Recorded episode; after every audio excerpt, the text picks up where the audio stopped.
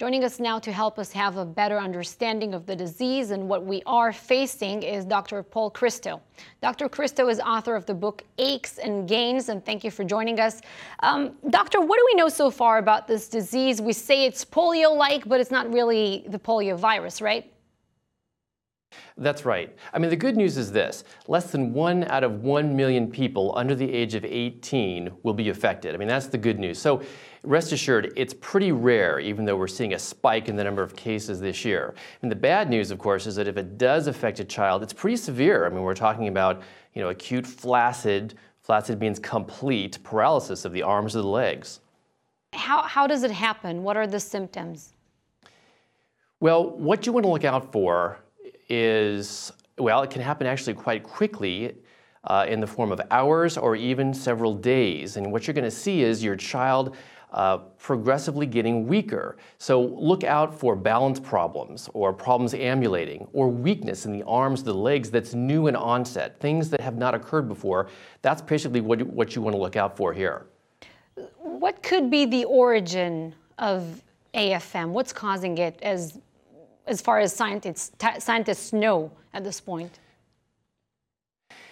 Well, unfortunately, we don't know quite a lot yet. The CDC has not discovered what the pathogen is, and they've examined the spinal fluid of patients with this particular disease process. They've examined the urine, the stool, the blood. We just don't know yet. But what we do know is when we talk about myelitis, first of all, we're talking about an inflammation of the spinal cord. The spinal cord consists of axons, which are like wires, as well as the sheath surrounding it, which is the insulation. So the myelitis, or the inflammation, can attack inside the cord itself or the sheath surrounding it, leading to, well, in this case, primarily motor symptoms, but it can also lead to sensory symptoms, like burning or numbness or pain.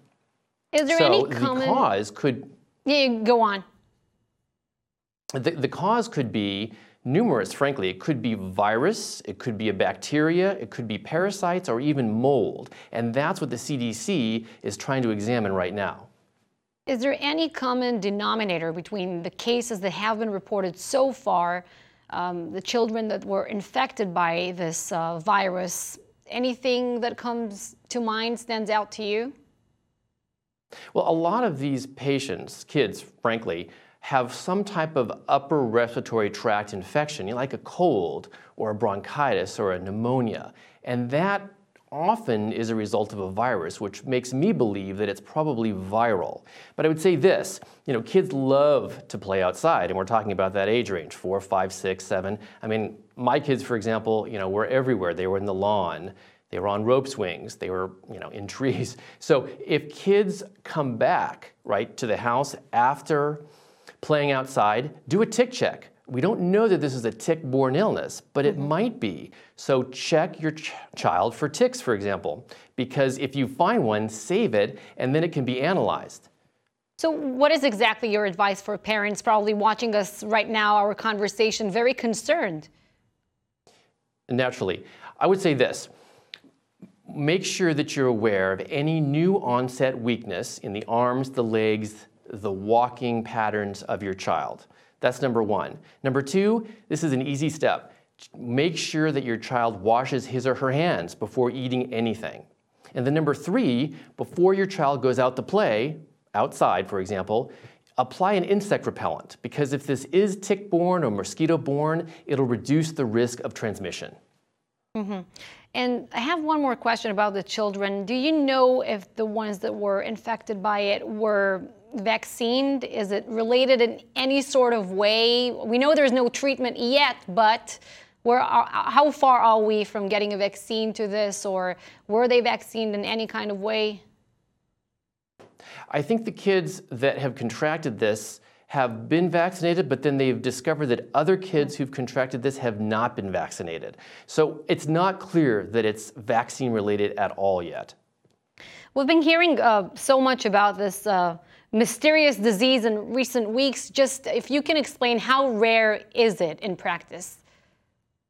Well, boy, really rare. I mean, we're talking less than 1 in 1 million people age under 18. So it's pretty rare. I mean, myelitis in general is rare, and it's, what we're talking about here, acute flaccid myelitis, is even rarer than that. But the good news is this, if your child does contract this, that most kids are moving forward with treatment, and the treatment consists of a lot of physical therapy and occupational therapy to basically renew the connections between the nerves and the muscles of the body. All right, Dr. Paul Christo, thank you for your time in delivering all this information.